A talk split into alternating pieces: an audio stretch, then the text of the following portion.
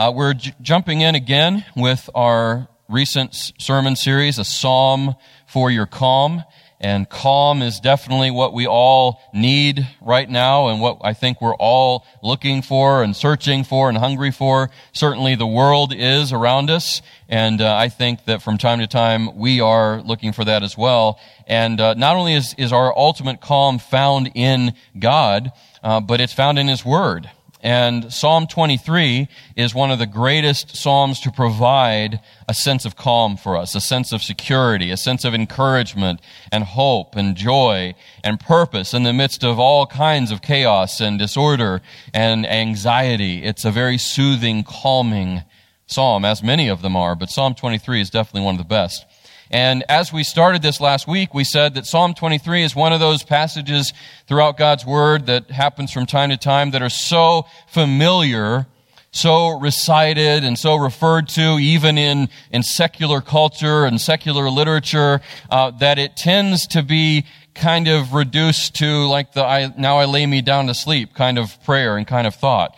And even as, as Christians, we can go to this psalm and kind of breeze past it and, and stay at the surface level uh, because it's just so familiar. Um, but as I said last week, and as we did, there are so many riches and treasures beneath the surface that need to be mined, need to be drawn out. And that's what we did last week, and we're going to continue to do that uh, today and this week. We ended last week uh, with verse 2 which, which says the Lord, who is the personal shepherd, leads us, makes us lie down in green pastures and leads us beside still waters. He provides what we need. He provides us a sense of stability, a sen- sense of security, of fulfillment that no one else can provide. We said that this shepherd is none other than the Almighty God, the creator and sustainer of everything. He is the Yahweh uh, of the Old Testament, but he's also a personal shepherd. David said, the Lord, this mighty God is my shepherd. He knows my name. We have a personal relationship. And that's seen and manifested especially in the person of the Lord Jesus, who is the good shepherd, the great shepherd, the ultimate shepherd.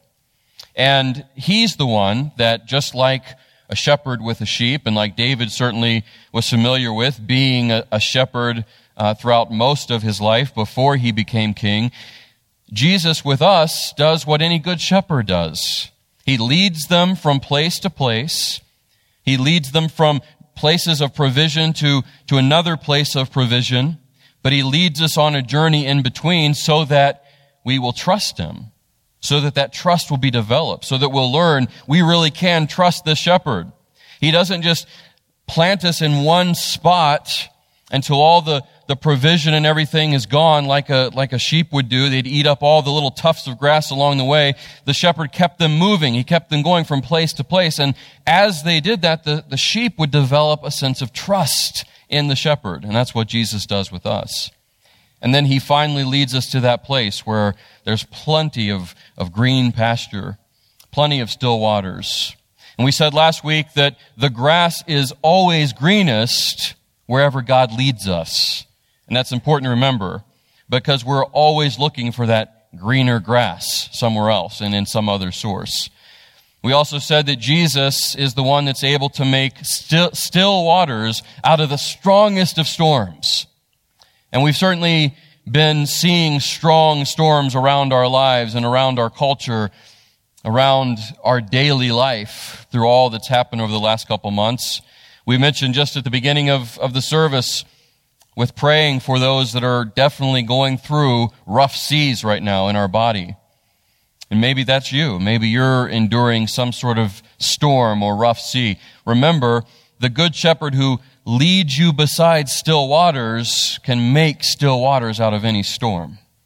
And you can trust him for that. As we jump into the next couple verses of Psalm 23, Psalm 23 verses 3 and 4 is where we'll be. Psalm 23, 3, the first part David writes this, still talking about this personal and great shepherd manifested ultimately in the person of the Lord Jesus. He says this, He, the good shepherd, restores my soul. He restores my soul. Now, when we hear that word restores, we tend to think of like replenish, fills me up again, right?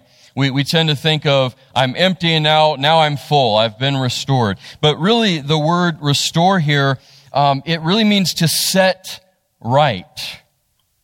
It means to bring back into a right standing. And it really carries along with it the same idea as what repentance is. To bring back, to set in order, to set upright again. Instead of it being like, oh, I'm tired and now I've slept and so I'm restored with energy or, or I'm, I'm thirsty and so I need something to quench my thirst. It's not that idea at all. Uh, it's more of the idea of something is out of place, something is off balance, and it needs to be set right again. And David says that's what he does to my soul. It goes far beneath the surface of just my mind, how I think about things. It goes beyond the physical. It goes down to the very core of my being. So this shepherd, this almighty shepherd, goes down to the very deepest part of me and sets right what isn't right. And remember, this is David from the perspective of a shepherd who spent many, many days through many, many years working with sheep. And that's his whole perspective. You've got to keep that in mind. He's thinking as a shepherd, dealing with sheep, and he's putting himself in the perspective of a sheep that's being dealt with by the ultimate shepherd. And so what he's referring to here, um, it's something, there's a, a, very humorous picture I'm going to put on the screen. It, really looks pretty funny. Um, but it's anything but funny to the sheep that this happens to. The, uh, the sheep, he, he's not taking a nap, by the way, that sheep. Um, sheep apparently aren't very good at keeping their balance. Who would have known that unless you were really around sheep a lot? I didn't know that. Um, but yeah, I, I've discovered that sheep aren't very good at keeping their balance. It doesn't take much at all for them to just fall over. And when they fall over, they typically fall right on their back. And they can't get themselves up.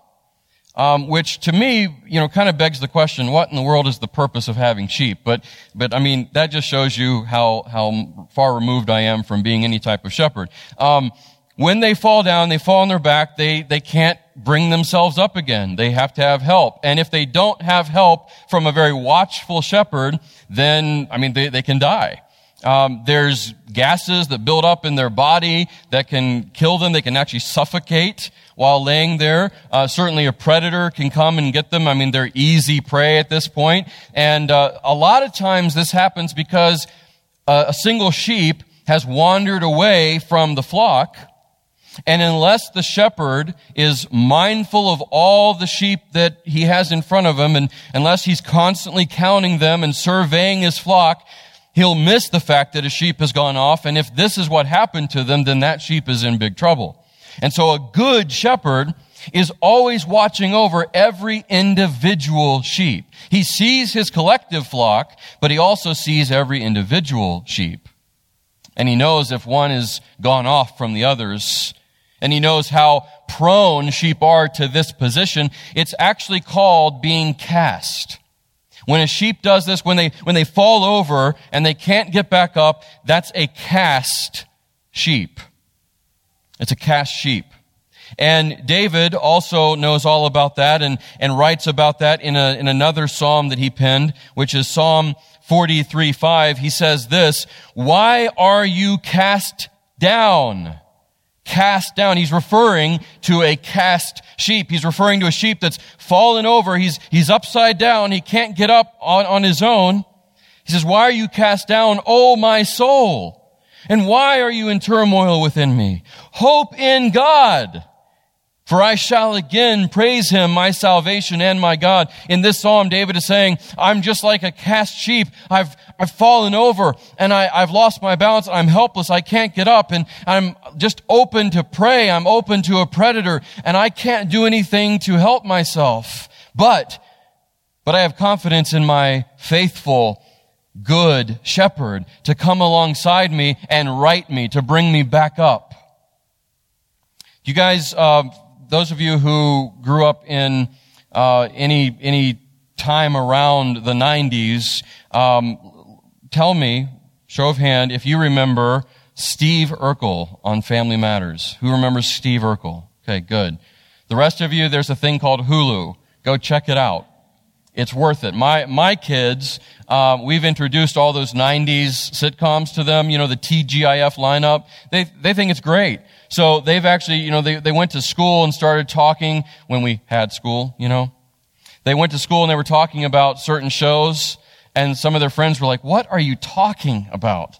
Because it was new to them, you know, and, and it was just great. Well, Steve Urkel, um, one of his many lines that he was known for, he would say, I've fallen and I can't get up.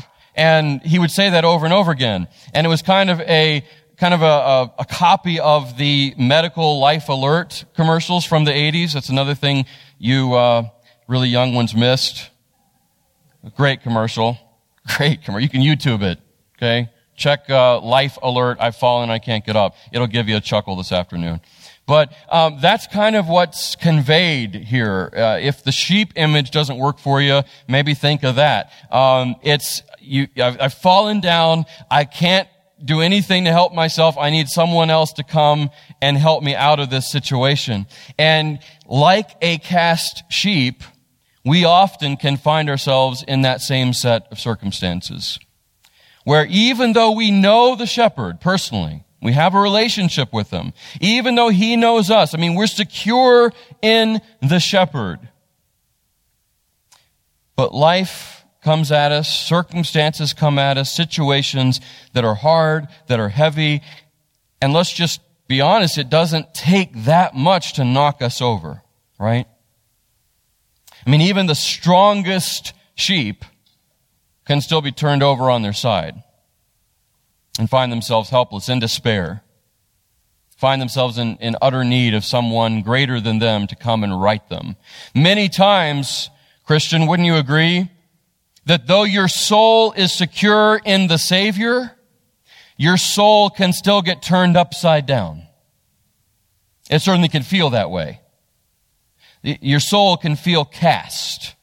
Your soul can feel weighed down and oppressed by any number of things. And it really doesn't take that much. It just takes the right set of wrong and bad circumstances to pile up and mount up and for us to feel like a sheep that's on his back. For us to identify with David in Psalm 43 verse 5 where he says, my soul is cast down. I, I'm sure you've been there. I'm sure you will be there if you haven't. I mean, if you can't really identify with that up to this point in your life, there will be a time where you can, I guarantee it. Because while we are secure in our Savior, we're also still existing in this world, in this life, which is full of difficulty, full of adversity, full of a million different sources of anxiety that wage war constantly on our mind, on our heart, on our soul. There's just so many things that come at us. And we're very prone to like a, a sheep that can't, can't really hold their balance that well, we're prone too to find ourselves flat on our back. And a lot of times, as I said a minute ago, it happens because the sheep wanders away from the rest of the flock or he wanders away from the, the, the source of provision and care that the shepherd has given them. And, and for some reason, the sheep gets it in his head that there's something better over there. So he wanders away to check it out. I mean, it's like the dog on up, you know, they're going along and all of a sudden squirrel. I mean, and we're like that too. It, it's with good reason that the Bible uh, very frequently refers to us as sheep because we're a lot like them. We re- many many ways. And even though the shepherd has led the, the sheep to where there's green, lush pastures and he's hemmed them in, he, he's had them stop on their journeying and he's had them rest in a place where there's plenty of good grass for them to feed on and, and rest and, and just get what they need. And he leads them beside the still, clean waters. Sheep get it in their heads that that's not good enough and they, they need to find something else somewhere, somewhere else. And so they wander off and they get into trouble. And we do the same thing. Even though our good shepherd gives us everything we need, even though he is, like we sang about, the only source of solid rock, even though every other ground is sinking sand, like really stupid sheep, we convince ourselves there's greener pasture somewhere else. There's better water somewhere else. There's something else I need. Oh, I want that. And that's not what the shepherd has given me. So I'm going to go after that. And then we find ourselves before long tripped up, off balance, on our back, helpless, in anguish and in agony and totally easy picking for our great predator. Remember, Peter warns us that we have a very real enemy who prowls around like a ravenous, hungry lion seeking whom he may devour. And he can't devour your salvation, but he certainly can devour your hope or your sense of hope. He can devour your joy. He can devour your peace. And he's looking for the right opportunity, your moment of weakness, your moment of defenselessness to pounce, to grab you, to try to devour that joy and that hope and that peace that only comes from walking in, in step with the Spirit of God. So we've got to be aware of that. We've got to be on guard against those things. And sure enough, when we find ourselves in this situation like a cast sheep, just like any good shepherd will do, we'll experience the fact that our good shepherd will come to our rescue. He'll come to our aid. He'll pick us up again. He'll set us right. He will restore us as this verse tells us that da- what David experienced, what he knew to be true, that, that though I am cast, and usually it's by my own foolishness, the shepherd will come and he, he will set me right. He'll pick me back up again. He'll, he'll flip my soul back up where it needs to be and how it needs to be because he's faithful to do that. And not only does he do that, but he also, we're told in the second part of verse 3, that he leads me in paths of righteousness for his name's sake. So once the shepherd comes along and he finds a cast sheep, he'll lovingly, graciously pick it up. He'll right it where it needs to be. He'll stay with it. He'll make sure it's, it's strong to walk. He'll carry it if, it, if need be back to the flock. And then he leads the sheep on again where he needs to be going. He leads him along the paths of righteousness. And this isn't just for the sheep's sake. And for us as believers, the Lord Jesus doesn't just do this for our sake alone. Look at what the rest of that verse says. He leads me in paths of righteousness for His name's sake. That's important to remember. We need to be righteous, and we need righteousness in our lives. But whatever measure of righteousness and holiness is found in us, Christian, it's all ultimately for the glory of God. All the righteousness that you and I have, a righteousness not our own, remember that, a righteousness we're given by faith, a righteousness that is ours because the one who was righteousness was made sin for us so that we could be the righteousness of God. Remember that? Jesus, who knew no sin, became sin for us so that we could become the righteousness of God. So any righteousness that you and I possess is not from ourselves. It's from our Savior. And it's ultimately for the glory and the honor of His name. All of our glory, all of our goodness should point to God and give Him glory. It should point to the Savior and exalt Him. So He leads us in paths of righteousness, which we can't lead ourselves to and we can't keep ourselves on. He does that for us. And so thank Him for that gracious act. But let's keep in mind, it's all for His glory. And so we need to be all about His glory. That's what we need to be pursuing. As He leads us on those paths of righteousness and we're following Him, we're pursuing Him, we need to be pursuing His fame, His renown, His glory, His honor in all that we do. And because, I mean, this all fits together. It's like, it's like layer of, of train track, one after another, that just leads in the same direction.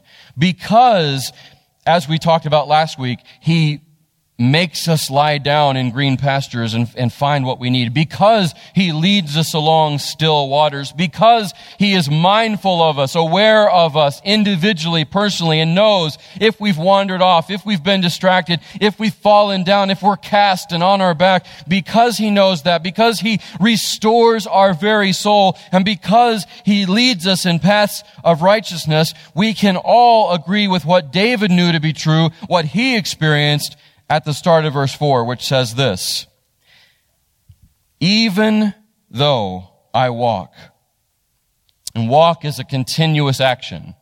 Walk means it's, it's just consistently happening. It's a progression. It's perpetual motion, right? Even though I walk through the valley of the shadow of death, I will fear no evil for you are with me. Even though I walk through the valley of the shadow of death, I will fear no evil, for you are with me.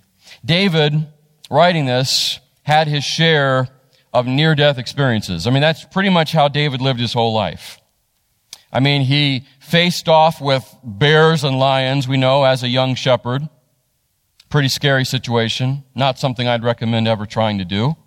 Um, he fought Goliath with nothing but a sling and stones, rejecting weapons that normal people would take.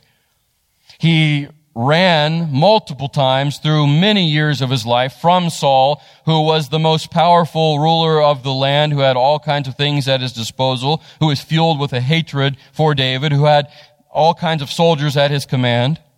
He once, I mean, he, he also fought all sorts of Philistines and other enemies. He ran from his own son, Absalom, and, and endured a civil war. I mean, David definitely spent his life through a valley surrounded by death. I mean, that's what life was to him. It, it was like the shadow or the threat of death constantly surrounded David. His whole experience was like walking through a valley where either side, all around you, was the, the shadow of death or a sense of impending doom. So David knew what it was to walk constantly and consistently through a very dark valley. And yet, David says, though that may be my experience, though that may be the kind of life I live where I feel like I'm constantly surrounded with death, I know that it's not death itself that surrounds me, rather it's just the shadow of it. You, you catch that part? Even though I walk through the valley of the shadow of death. He didn't say I walk through death all the time. He said I walk through the valley of the shadow of it. The shadow of death falls on this valley called life that I'm walking through. And even though the shadow is menacing, think about when you were, when you were younger or think about you who have young kids still, and shadows can be pretty scary, right? Because shadows always loom larger than the thing itself. The, the source of the shadow is often, most of the time, I mean, it, it's, it's smaller in perspective than the shadow it casts. It casts long, reaching, menacing looking shadows, and the shadows can be terrifying. They can be scary. They can be fearful, uh, you know, to us, and they can induce fear and anxiety. But what every little child hears from a good parent is, don't worry, it's just a shadow. There's nothing really there. There's nothing that can get you. And when I was, when I was younger, um, I always, I mean, for a long time, I, I struggled with, um, just not being terrified. I'm not just talking about I didn't want to go to sleep and, and oh, I, I was a little restless. I mean, for a long time, uh, to the point where my parents were worried at, for a while, I was absolutely just mortified, terrified to go to sleep at night. Um, and because everything just kind of gave me this crippling fear. It was awful.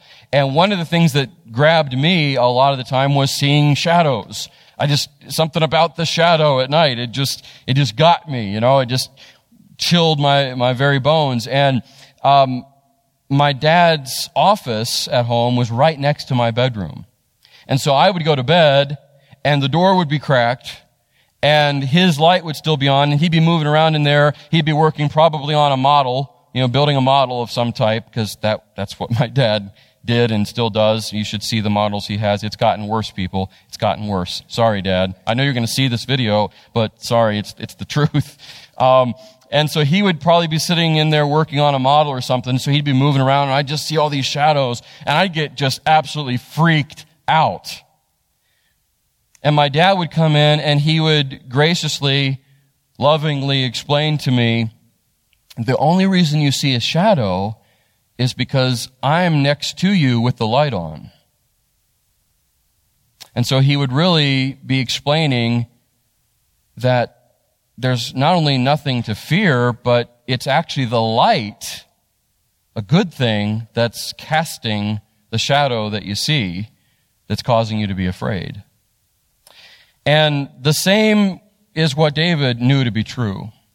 That the reason he doesn't have to fear shadow is because his personal shepherd, who is, remember, Yahweh, the Almighty God, is with him. And the reason that something as, as fearful and strong and powerful, even as death, I mean, that's what people feared probably the most, wouldn't you say?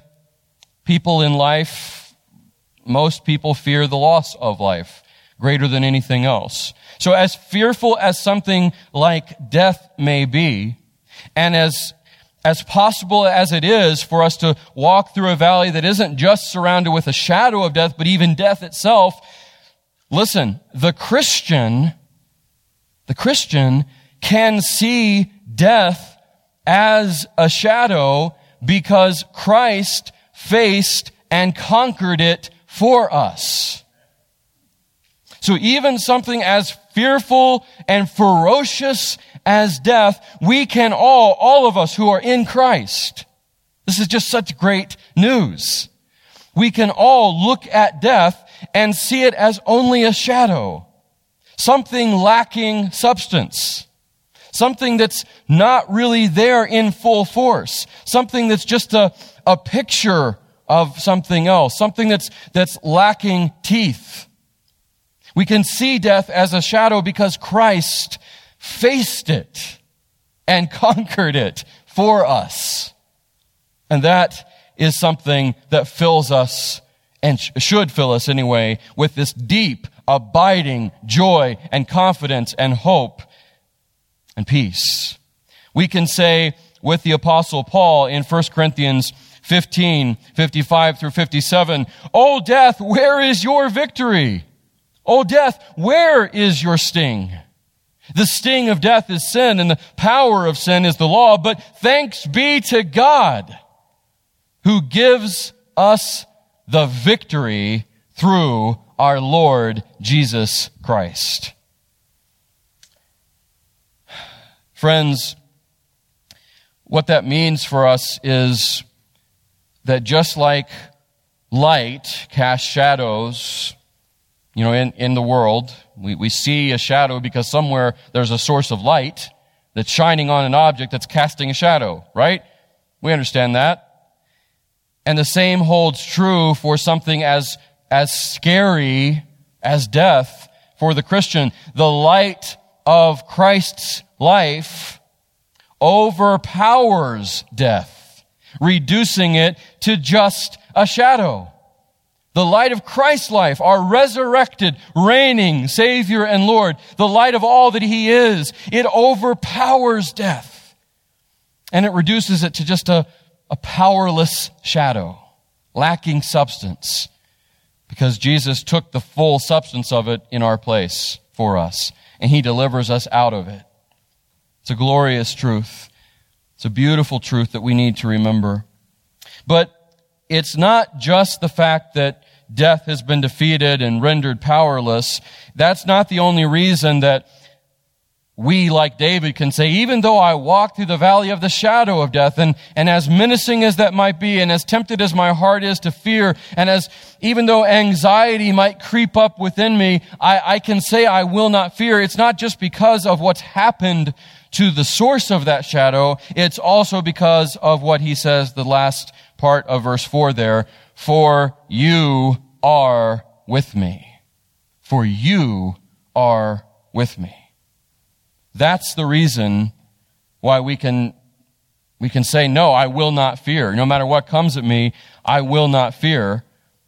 It's because of the fact that, that we can, we can walk through the valley. We can walk through whatever valley comes our way. We can walk through whatever valley of uncertainty. We can walk through whatever valley of anxiety and fear and, and darkness because the one who went ahead of us also walks with us.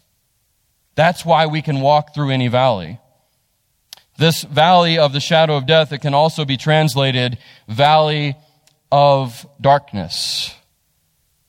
And so David can say, even though I walk through a valley of, of intense and heavy darkness, I will fear no evil. I will fear no darkness. Why? Because you are with me.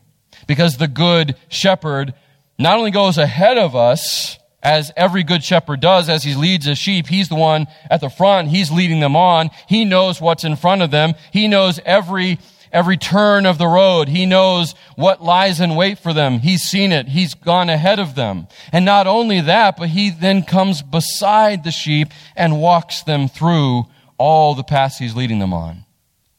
And Christian, we can walk through the valley with confidence and with joy. Whatever valley you might be walking through right now or whatever valley is ahead of you, you can walk through it fearless because the one who went ahead of you also walks with you. That's very important to understand.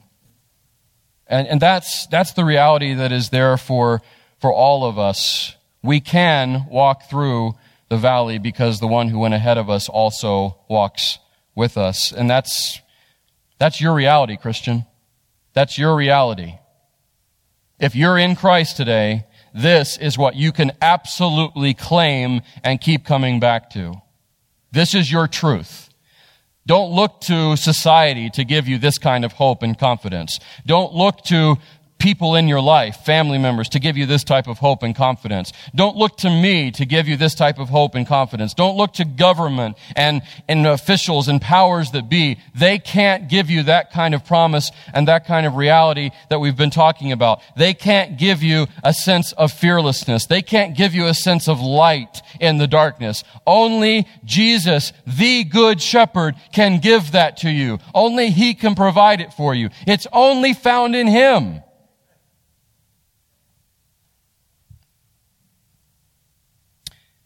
And as this good shepherd is going ahead of, of the sheep in this dark valley, as they're walking through that, not only can they resist fear, and not only can we, as we walk through the valley of life, can resist fear, not just because of our good shepherd going ahead of us, not just because he's walking with us, but because he also provides for us everything we need as a source of comfort and of rest. Look at what the end of verse 4 says.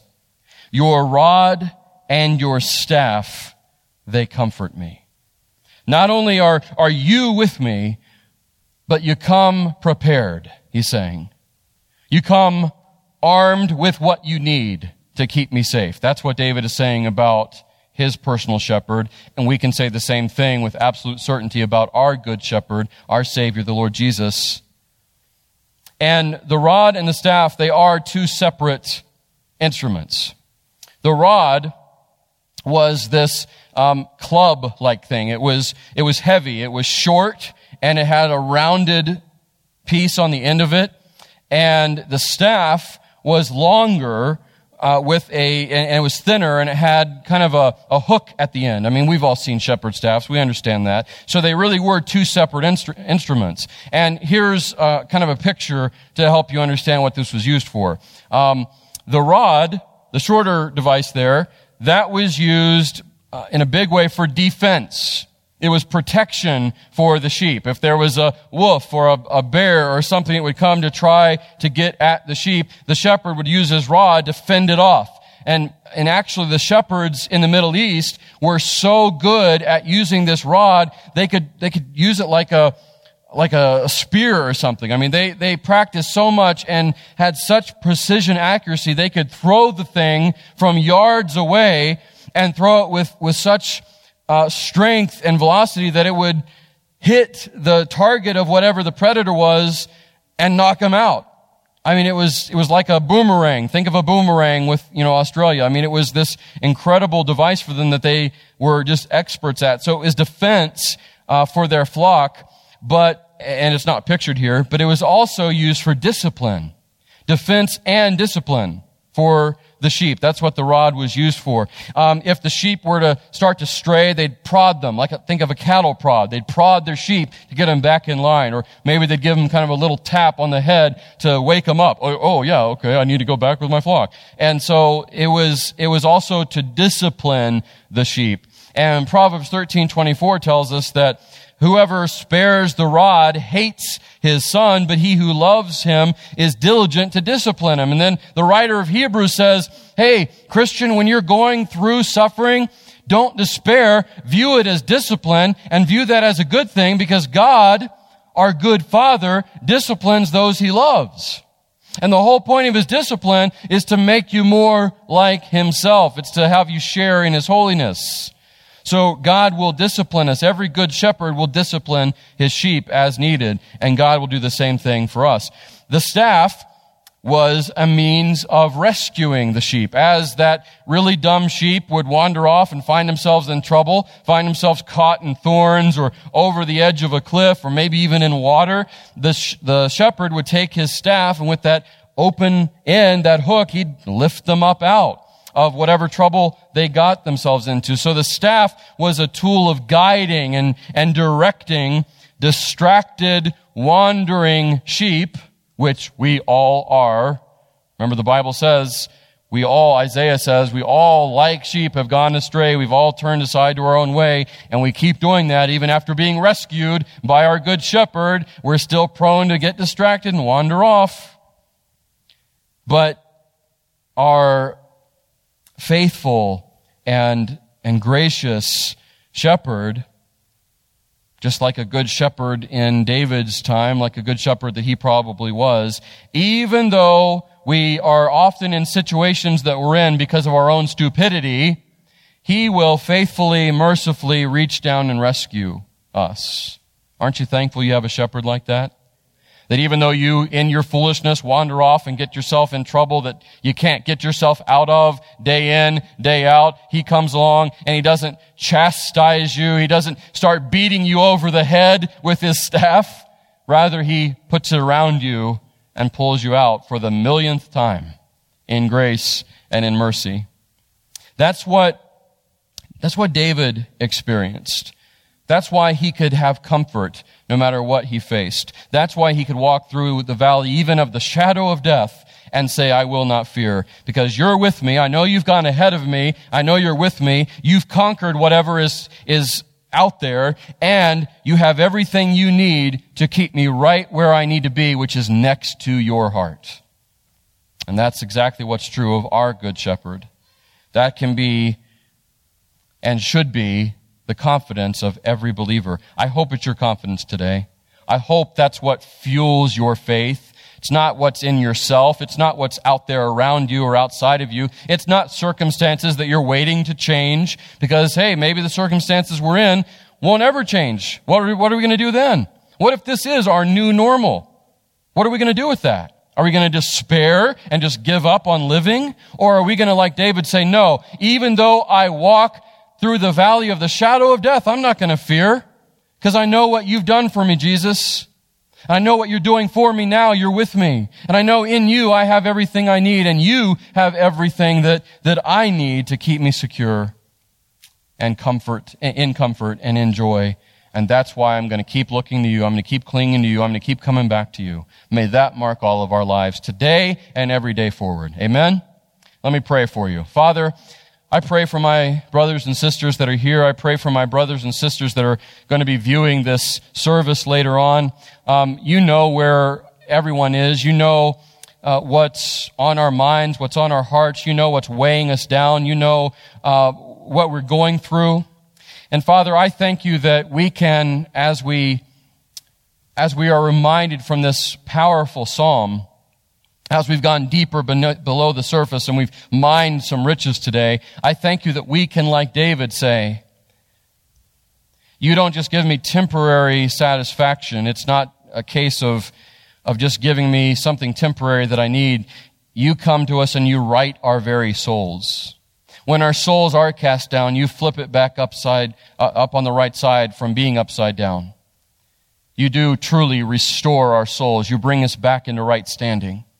I thank you that, that you are always with us. I thank you that even though we walk through very deep, dark valleys from time to time, valleys that, that really contain the, the feel of something as, as permanent as death even, as menacing as death, we can see that even death itself is really just a shadow for, thus, for us who are in your Son because he conquered it. Because his light, the light of his life, overpowers it. And it's really because of the light of Jesus that we can see death as just a shadow. May that be something we believe. May that be what we remember. May we say with David, your rod and your staff, they provide comfort for me. Help us to say with the writer of Hebrews, it's good that I am under the discipline of God because it shows I'm one of his children. It shows I'm loved. And it's working to make me more holy. May we find comfort in your staff, knowing that that's not an instrument of punishment or judgment. It's an instru- instrument of rescue. It's an instrument of guidance. It's an instrument of grace. Thank you that we can know that and experience that because of your son. So fill us with encouragement today let it last and swell up within us, and may we draw comfort and encouragement out of, of this passage throughout the rest of the week. May we share the reminder of, of comfort that we've had uh, with others as we interact, even in limited fashion. Father, I thank you for the fact that you never change, and what we have from you will never fade away. And I pray all of this in Jesus' name. Amen.